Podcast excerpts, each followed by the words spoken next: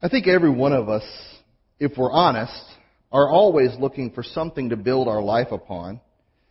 And we look for others to help us do that. Oh, while we want to be independent and we want to be self-made, most of us require some instruction, going to someone and uh, learning from them what we do not yet know. We want to glean some wisdom. We want to have some knowledge laid upon us. We want to learn so that we can improve. We can do better so that we can grow. And we go to different people for different reasons. Um, some of you may go to a business guru, financial guru to help you deal with money. People go to a love doctor to deal with relationships. People go to tech geeks um, when it comes to gadgets and gizmos and what the whats. It, we go to all kinds of things. Uh, if if you have a young person, you really want to know what the games are, you go to a gaming wizard or whatever. You go to someone that knows and speaks that language. You go to someone that can help you. Whenever you're sick, you go to someone that is a doctor or a nurse, someone that has gained instruction and information on that area because we understand that there are people that know things that we don't know. That can do things that we ourselves can't do but we do want to learn more about it. That's why we ask them questions. So when we talk to the doctor, what does this medication do? What are some things that I should expect? When I, we go to the business or financial person, we want to know what steps that we need to put in place. What's the snowball effect? If we're Dave Ramsey followers, uh, we want to know those things. If we're having relationship issues, we probably want to go, yeah, you know, is it, is it really me or is it them? You know, because they say it's not me, it's them, but, you know, I'm pretty sure it's me. You know, we, we want to know what is going on with the scenario. We want to have some wisdom laid upon us. We want to have some knowledge. But whenever they do this, generally they give you some beginning foundational things that you need to understand. And based on that foundation, you can learn more you can become further educated. You can be instructed more, but you need to get this part right first. You need to understand the diagnosis. You need to understand the predicament. You need to understand the scenario before you can understand anything else. We've been talking over the last few weeks about how this applies spiritually, how this applies biblically, how does this follow along the realm of Christianity? What does that mean when we are choosing to live for Jesus? How does it mean to be alert and awake to what He has for us? What does it mean to be stirred to follow Him? And we've been looking at this letter. The Bible is full of all different types of writings. We've been looking at this letter by the Apostle Paul in the New Testament called Corinthians. There's actually two letters. We're in the first one right now. If you want to go ahead and turn there, it's uh, 1 Corinthians. We're going to be in chapter 2 today. If you're using one of our Black Pew Bibles, uh, that's pages 1011 and 1012. We're going to be looking at those, a few verses there. Uh, you can certainly follow along, and if you don't have a Bible, please take one of those. It's one of our goals to get the Bible into people's hands and ultimately into their hearts. But we're looking at this letter, and we're talking about how Paul is writing to this church in need of incredible instruction. A church he cares about, a church he loves, a church he would willingly give up himself for. But nevertheless, a church that's on a rocky path that's not really awake or alert to that which Jesus has for them. So would you stand with me as we read God's Word together, as we honor God in the reading of His Word? And I'm just going to read the chapter. It's going to be on the screen behind me. I'm using the CSB. Uh, you can certainly follow along in, in whatever version that you have, whether in print or electronic. But this is what Paul says. And I know some of you are like, you preached from the first part of chapter 2 last week, but it kind of ties in. It, in fact, it definitely ties in, not kind of. Here's what he says. When I came to you, brothers and sisters, announcing the mystery of God to you, I did not come with brilliance of speech or wisdom. I decided to know nothing among you except Jesus Christ and Him crucified. I came to you in weakness, in fear, and in much trembling. My speech and my preaching were not with persuasive words of wisdom, but with a demonstration of the Spirit's power, so that your faith might not be based on human wisdom, but on God's power. We do, however, speak a wisdom among the mature, but not a wisdom of this age or of the rulers of this age who are coming to nothing. On the contrary, we speak God's hidden wisdom in a mystery, a wisdom God predestined before the ages for our glory. None of the rulers of this age knew this wisdom, because if they had known it, they would have not have crucified the Lord of glory. But as it is written, what no eye has seen, no ear has heard, and no human heart has conceived, God has prepared these things for those who love Him. Now God has revealed these things to us by the Spirit, since the Spirit searches everything, even the depths of God. For who knows a person's thoughts except the Spirit of God? Excuse me, except His Spirit within him. In the same way, no one knows the thoughts of God except the Spirit of God.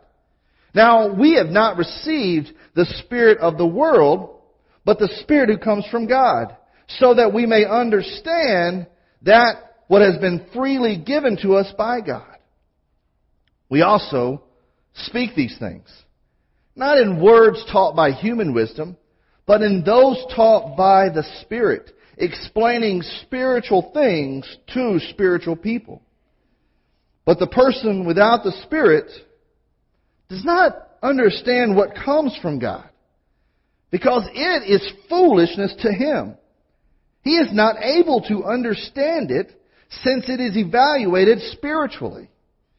The spiritual person, however, can evaluate everything, and yet he himself cannot be evaluated by anyone. For who has known the Lord's mind that he may instruct him? But we have the mind of Christ. Let's pray. Lord Jesus, I pray that today in your spirit in your power, you would move in this place mightily. You are already here, for you've promised where two or more are gathered, you are there. And it is you who has gracefully extended this invitation to us to hear from you. Now pray that our our eyes and our ears are open, our hearts are wide and ready to receive that which you want to show us. Help me, Lord, just to be your servant today, to clearly declare who you are and what it means to follow you as I seek to do the same. In Jesus' name, amen and amen. You may be seated. Now, I tell people this news pretty much every week that whenever we're looking at this text of Scripture, any particular text, there's some things that we need to understand if we're really going to gain understanding and not just read it and say, well, in this day and age, I think this means this, or I feel it means this, or I believe it means this to me. To get a foundation, we need to look at some things. We need to look and ask, well, who was the author? This is written by the Apostle Paul, a man who was once gung-ho, all out in his zealous desire to be utterly religious he wanted to stamp out Christianity because he thought it was a false faith. Because how could God die on a cross and be risen again? Now that all changed the moment that he experienced his encounter, the moment he saw the risen Jesus, that changed his mind. It has a tendency to do that. We may doubt this whole thing of salvation, but when we encounter the resurrected Jesus, and Paul did this visually, not just spiritually, not just sensing it to be true. But when he encountered it, well, let's just say it changed his life choices. It changed his path. And this zealousness that was for religion, achieving a status quo, achieving a position, earning a right to be viewed by human eyes and God, at least that's what religion seeks to do. Instead, he saw the grace that God had demonstrated through him, had put upon him. He was a guy that you know, once tried to kill Christians. That's probably not on the high list of things that we would consider little sins. That's probably on the top of the big sins list. And yet God demonstrated His grace to him. He didn't smite him down on that moment. And he lived his life to passionately reflect that, to share that grace with others.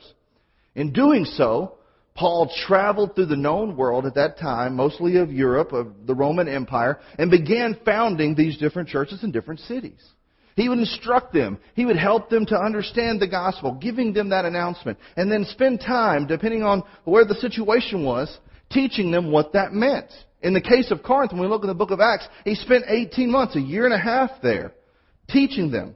And it probably wasn't in 18 months like we would think of church today. We would probably think, oh, that's like only 18 months, so four Sundays times 18, we would try to figure that out. No, when Paul was there, he would spend time meeting daily with the church in their homes, meeting with them at their work sites, serving alongside them, instructing them as they go. So he spent 18 solid months working this area so they could understand the gospel and how it made a difference in their life. But here Paul is a few years down the road. He's across the, the Aegean Sea in Asia Minor, in Ephesus, most likely. And he's hearing about something that's going on a thousand miles away in this church that he loves. And it's breaking his heart. And ultimately, much more, it is his, he knows, not honoring the Lord. Not honoring his grace. Not honoring his authority.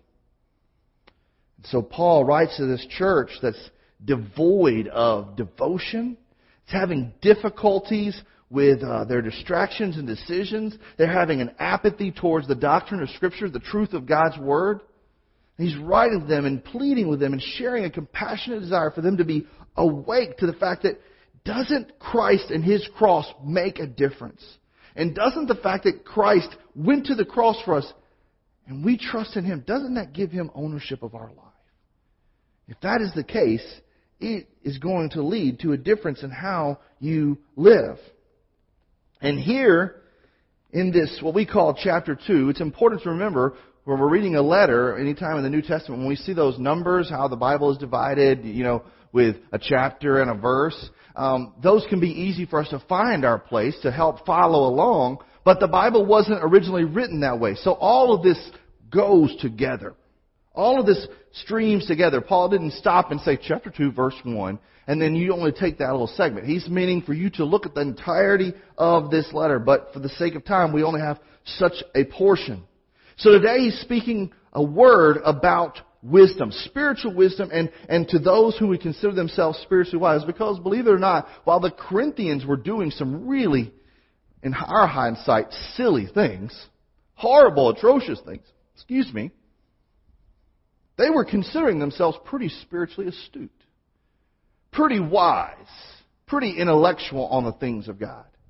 But Paul is saying, oh, there's a word to the wit for about spiritual wisdom. There's a word to those who are spiritually wise. And I want you to know that when it comes to gaining wisdom, it's about learning something that you don't yet know. And the same is true in spiritual wisdom. So let's look at some of the claims Paul is making. Let's look at claim number one. And what Paul is saying is, in claim number one, there are two kinds of instruction that will present us authentic spiritual wisdom.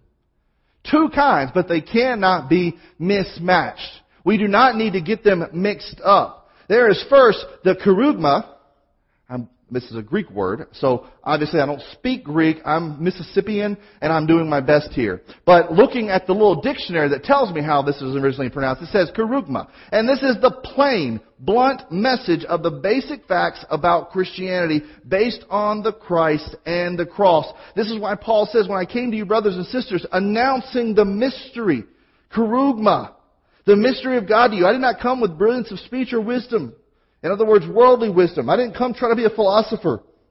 I decided to know nothing among you except Jesus Christ and Him crucified, and I came to you in weakness and fear and in much trembling. My speech and my preaching were not with persuasive words of wisdom. In other words, it wasn't a crafted speech, but with a demonstration of the Spirit's power, so that your faith may not be based on human wisdom, but on God's power. He's saying the first essential thing that you need to get is the plain, blunt announcement, the plain blunt message about what Christianity is really about. It's not just a philosophy of doing right and looking good and being spiritual. It is the message that God who is holy has seen the offensiveness of our sin and He decided in all of His might, in all of His compassion to take our place by sending Himself in Christ to go to the cross for us to live a perfect sinless life that we couldn't live, but die a death that we deserve to die. That's in His wisdom. That's in His plan. And it is based on that, that we have a personal responsibility to decide what will we do about this Jesus, about who He is, what He says and what He's done? Will we trust Him, find the salvation that He promises when we trust in Him, or will we reject Him and turn our eyes from the wisdom of God? When we do that, there are eternal ramifications. Heaven or hell, blessing or curse, life or death.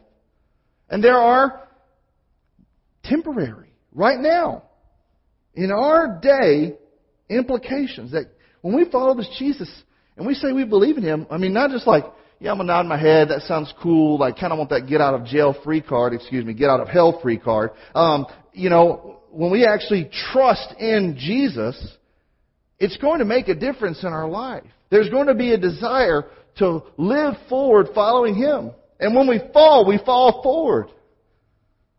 Because there will be times we mess up. But this means that the truth and grace found in Jesus are announced from a lip, the lips of a speaker to the ears of a listener. And Paul said, I did that. That was instruction that you needed, and, and it doesn't need to be switched around. Do you think that you, that's just a side effect thing? No, that's the very first essential foundation you need. You must get this before anything else, or everything else will be messed up, distorted, or seem backwards and contorted. The kerygma is something that is meant to be made known to everyone. Paul saying, when I came to you, when I came, I, I, I, was announcing it to everybody. I was doing everything I could in every way to get this message out because I didn't want people to miss it. Now anyone. I made that the essential thing. I didn't want to know anything else. I didn't want to teach anything else. I wanted them to get this first. So what we need to know is spiritual wisdom can only begin and be built upon trusting the announcement, the message, this kerygma of the gospel. It is started there. It's when we're awakened by the message of the Christ and the, and the cross. But then once we learn that, man, we begin opening the text of Scripture and we begin learning so much more. As some of our life groups teach, as some of our Awana groups teach, that everything in Scripture is pointing us back and forth to the gospel. It's pointing us back to Jesus. That the central character in all of this that we see is not us, try as we may want it to be. But wisdom that comes from the Spirit tells us that it's all about Jesus because of what He was willing to do. Once we get the gospel, our eyes are open to a new kind of instruction. We've got the announcement, the kerygma, but now we need the didache, the deeper teaching that explains the meanings and significance of the message that had been announced to us. That's where we begin seeing this in a new light, in a new way. It's what is built upon the foundation of the gospel and only the gospel in the life of the disciple. Now, this instruction, while it can be announced to everyone, it is only really for those who have trusted in the gospel, who have trusted in Jesus, and are ready to seek to grow in the grace and the knowledge of the Lord Jesus Christ. Why do I say that? Why would I be so mean to say that? Imagine, if you will, you going into elementary school. Pretty easy to imagine. Most of us have probably been there. And instead of learning basic arithmetic, someone started trying to teach you college level algebra. Now you don't know yet 2 plus 2 equals 4. You don't know these things. Now, great concepts, you're going to eventually learn it anyways. But if you don't got 2 plus 2, it's going to be really hard unless you're a super genius to figure out college level algebra. In fact, some of you went through the basic arithmetic in high school and you still got to college algebra and you were like me and you're like, um, I only have to take this as my only math, right?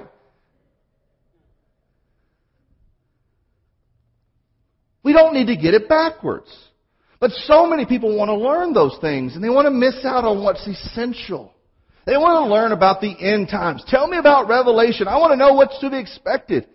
Yesterday, there was a guy that's a Christian numerologist. They take all these different numbers and, and, and things in history and they begin announcing these predictions. So if you didn't know this, the world was supposed to end yesterday. You missed it. People want to know about the end times. What's, what's the sad thing is, is that they want to spend so much time focused on this eschatology, this study of the last days, and they'll miss the gospel. And they'll see nothing but the judgment and the onslaught of God, or they'll see the wretchedness of people, and they'll miss the grace and truth found in Jesus. We can't get that messed up. Creationism is a great study. I believe it's essential in, in knowing that this God made it all. And it's a good starting point. But if it doesn't get you to the gospel, if you don't get there quick, you're going to look at creationism and be like, well, mankind really messed up. I guess there's no hope for us. We better get religious. And miss out on how Jesus has said, I'm not come to make you religious. I've come to make you righteous. We cannot miss out on that. But Paul says we can't skip out on it either. We can't miss out on the gospel, but we can't skip out on the further instruction that says, if you have trusted in Jesus and you recognize that He has adopted you, yet you are His servant as well, that there's something good about being a child that represents the King. You will begin shaping and patterning your life and being transformed by the renewing of your minds, by the Word follower of Christ is meant to have this spiritual wisdom and instruction so that they might grow deeper in their relationship and understanding and application, knowing their loving, saving, living God. It is good to have this. And we need to have it. We need to have a good biblical interpretation. We need to grow in that teaching. That's a good thing. But that doesn't need to be the only thing. You see, you gotta have good biblical te- interpretation and you gotta good, have good practical application. Because if you don't, you have spiritual constipation. I know I used to use that word. Some of you eyebrows, your ladies looked up. Yes, I mean that. You can have biblical interpretation and no practical application, and guess what? Your life is backed up. And you can have practical application, looks all good, but you're missing, and you know what? You're backed up. You gotta have it all so that your life flows the way it's meant to flow. I need to move on. Here's the, hey, you're awake now though. Amen. Here is the second claim. Not only is there two kinds of instruction for authentic spiritual wisdom, but there is spiritual wisdom is a mystery made known to the follower of Christ. What is this mystery? What is this mystery? You ever watch mysteries? How many of you are mystery fans? Like a good suspense show, trying to figure out a who done it. Man, I love those shows. I do. I love those books. I, it, it's really hard for me not just to skip ahead in a book when I'm when I, I know I can go to the very end chapter and read it, and they're like, okay. Or, or maybe you're not a big, you know, thriller like, you know, Law and Order or anything, but maybe you're just a big Scooby Doo fan. You know, those meddling teenagers. But didn't it make you feel good to kind of figure out who did it before they actually got to the end? You know, you figured out the mystery. You kind of nudge if you're watching the theater or you're watching on the couch, somebody next to you and be like, I bet it's that person. That's it. That's the reason. That little small character that seemed completely unimportant, it's them. You wanted to figure out the mystery. Well, here's the thing. When it comes to this mystery, there is a whodunit. And it points us back to Jesus. That it, all this exists because He created it. And in the middle of our brokenness, the only restoration is because He's made it. And so what is this mystery? It is that only by His grace, through His gospel, and for His glory, that Jesus Christ has provided for us, that we are able to discover the very greatness, the might, and power on display and holiness of this God, and the goodness of this living God. That it shows us that God is great and God is good, and both of those are an incredible amen worthy celebration. That is not just a simple prayer that children pray before a meal. That is a powerful declaration that yes, I know that God is great. He is mighty and He is something that puts a fear in my life. But He is good and He has rescued me and I know He loves me. I know He is for me. Who could be against me?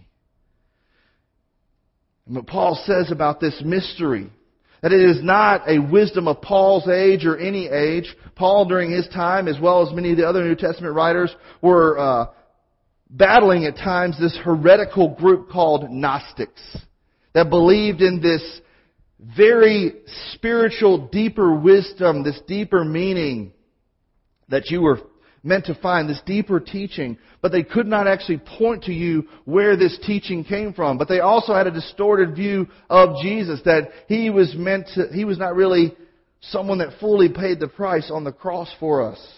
And Paul's saying, no, no, no, no, no, my friends. This wisdom I'm speaking to you is not something that has been hidden or just for a certain generation or a certain period of time, and it's not something you find in the world. In fact, what it is, is God saying, when you want to know who done it, I did it. I am making the mystery open to you. Through looking at Jesus, you go, wow, that is what God was doing all along. And that changes everything. It changes everything. It's a wonderful eternal mystery that is both timeless and very timely. That God has done all this in the matter of eternity, but He's brought it to us in our time of need. So that when the message is declared to us, it's announced to us, that I believe there's a divine appointment that's happening in that moment. It's timely when you hear that message. That's why the Bible says whenever you hear the voice of the Lord, do not harden your heart. It's God making the timeliness of His message to you. And what is so wonderful is that God, being God, being great, he decided to declare His good. He decided to declare His glory and His goodness to us.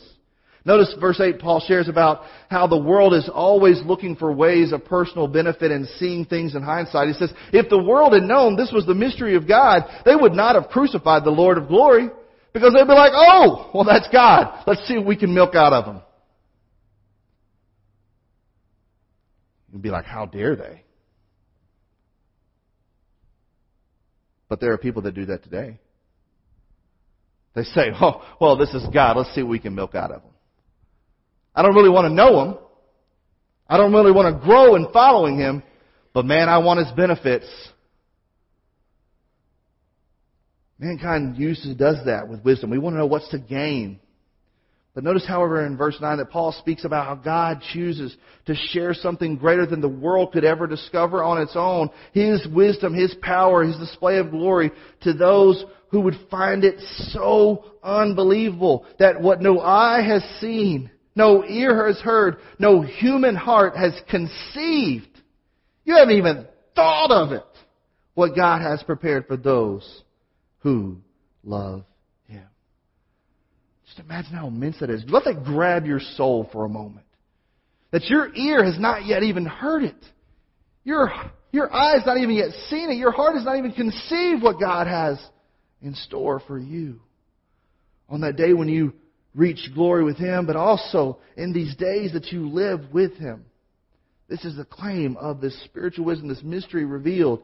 Claim number three, spiritual wisdom is the demonstration of spiritual activity. It's not just something that we kind of do and we powwow together and we, we wrestle with this and we try to come up with the right phrase so that we look like holy people. No, this is the Spirit at work.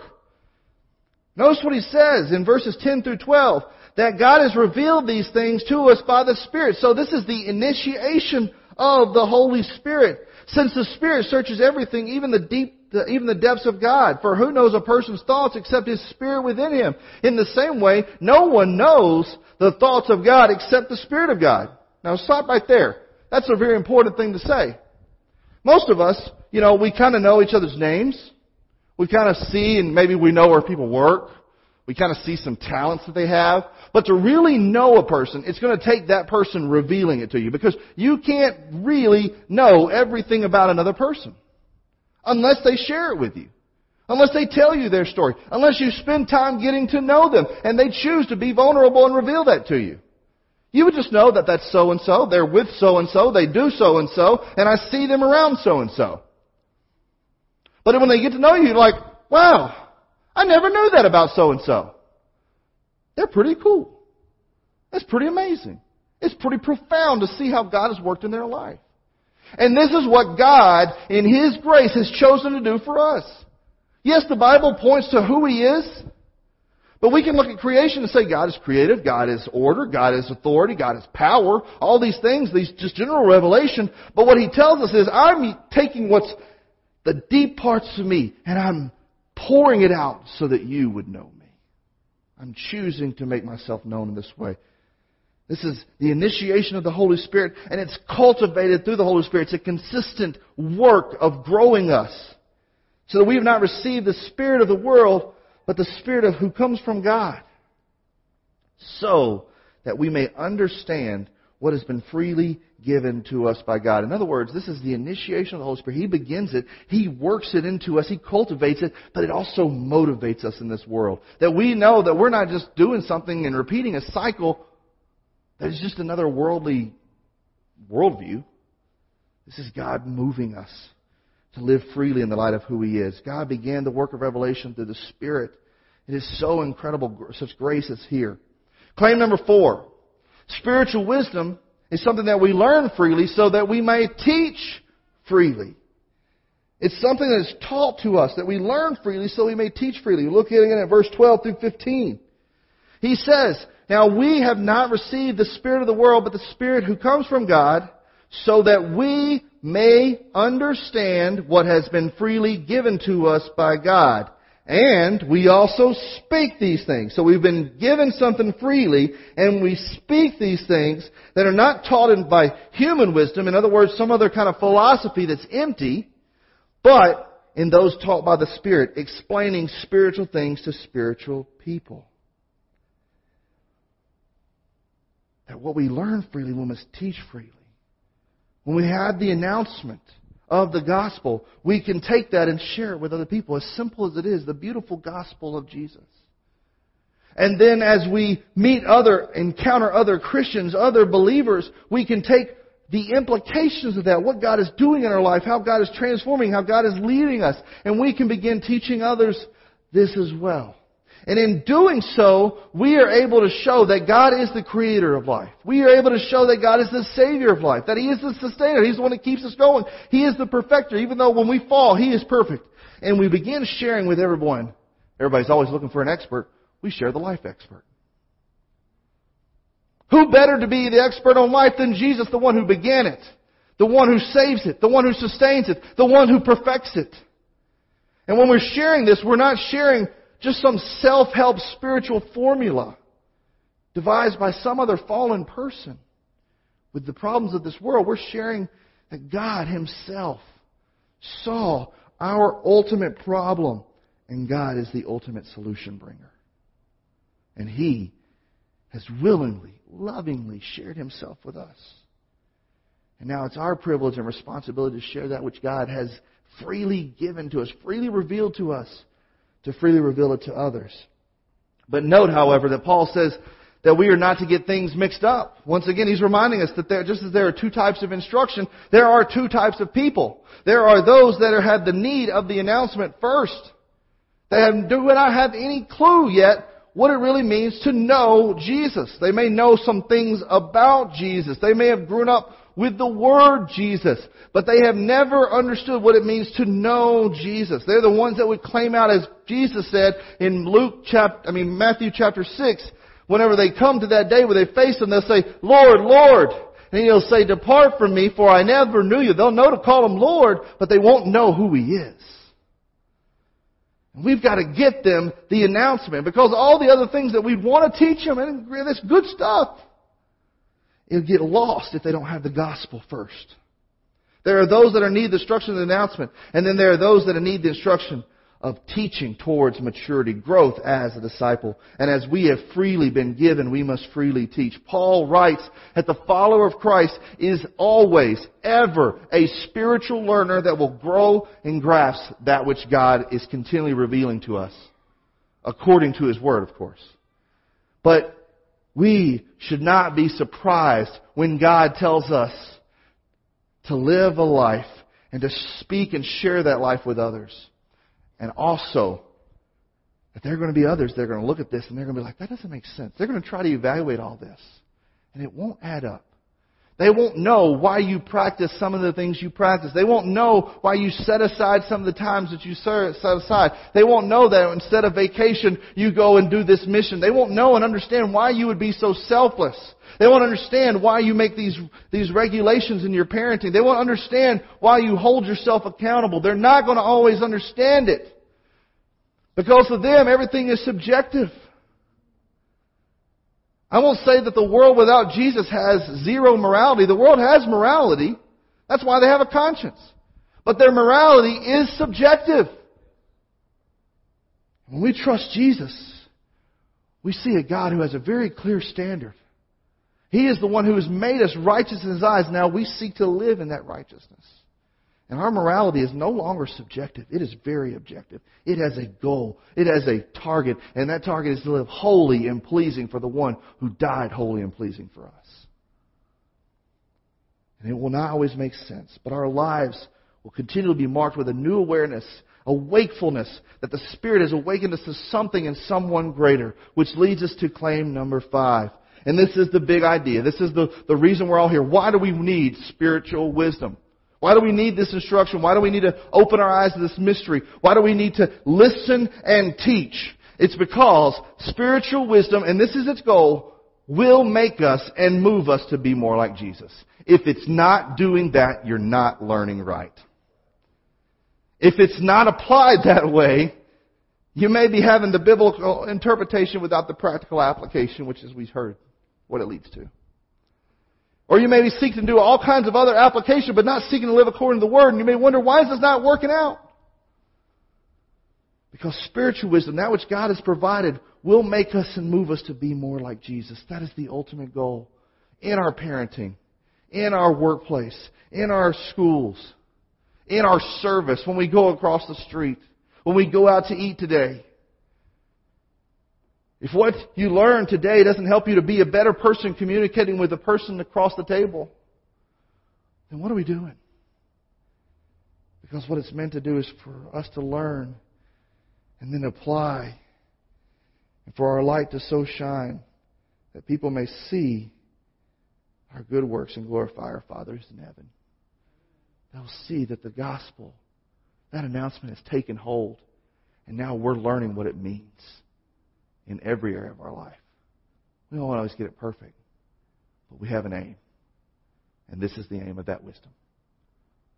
Let's gain some knowledge. Let's live like we have it as we honor Jesus. Let's pray. Jesus, I thank you so much for this day. I, I know that people are probably doing whatever they can to seize the moment of this extended summer that you've given us here in Michigan. But today, you have the people in this room here for divine appointment to learn from you, to hear from you. And I pray that today that's exactly what has happened, what's been accomplished. And that, Lord, when we leave here, we'll have not only learned from you, but we'll have responded to you in worship. And Lord, for some in this room, that responding in worship means first surrendering their life to you realizing their lack of peace without you and that they've come into this room with spiritual questions. And what they need to do is have a spiritual surrender to you, the ultimate Savior. For others in this room who are disciples who are seeking to follow, follow you faithfully and maybe they're discouraged and needing to be refueled and encouraged. For those that are seeking wisdom and how to live and apply and share you, God, I pray that you would just bless them with wisdom and an open mind and an ability to communicate clearly your gospel message to others. And those that are co-workers and family members that are with them that are Christian brothers and sisters, I pray that you would help them also grow and share what you're doing in their life and how you can mutually encourage them. But Lord, today as we as we have this time of response, help us all just have an awareness and a wakefulness of what you want us to do. And God, may we respond resounding with yes. However you lead, wherever you lead, we'll go. In Jesus' name, amen.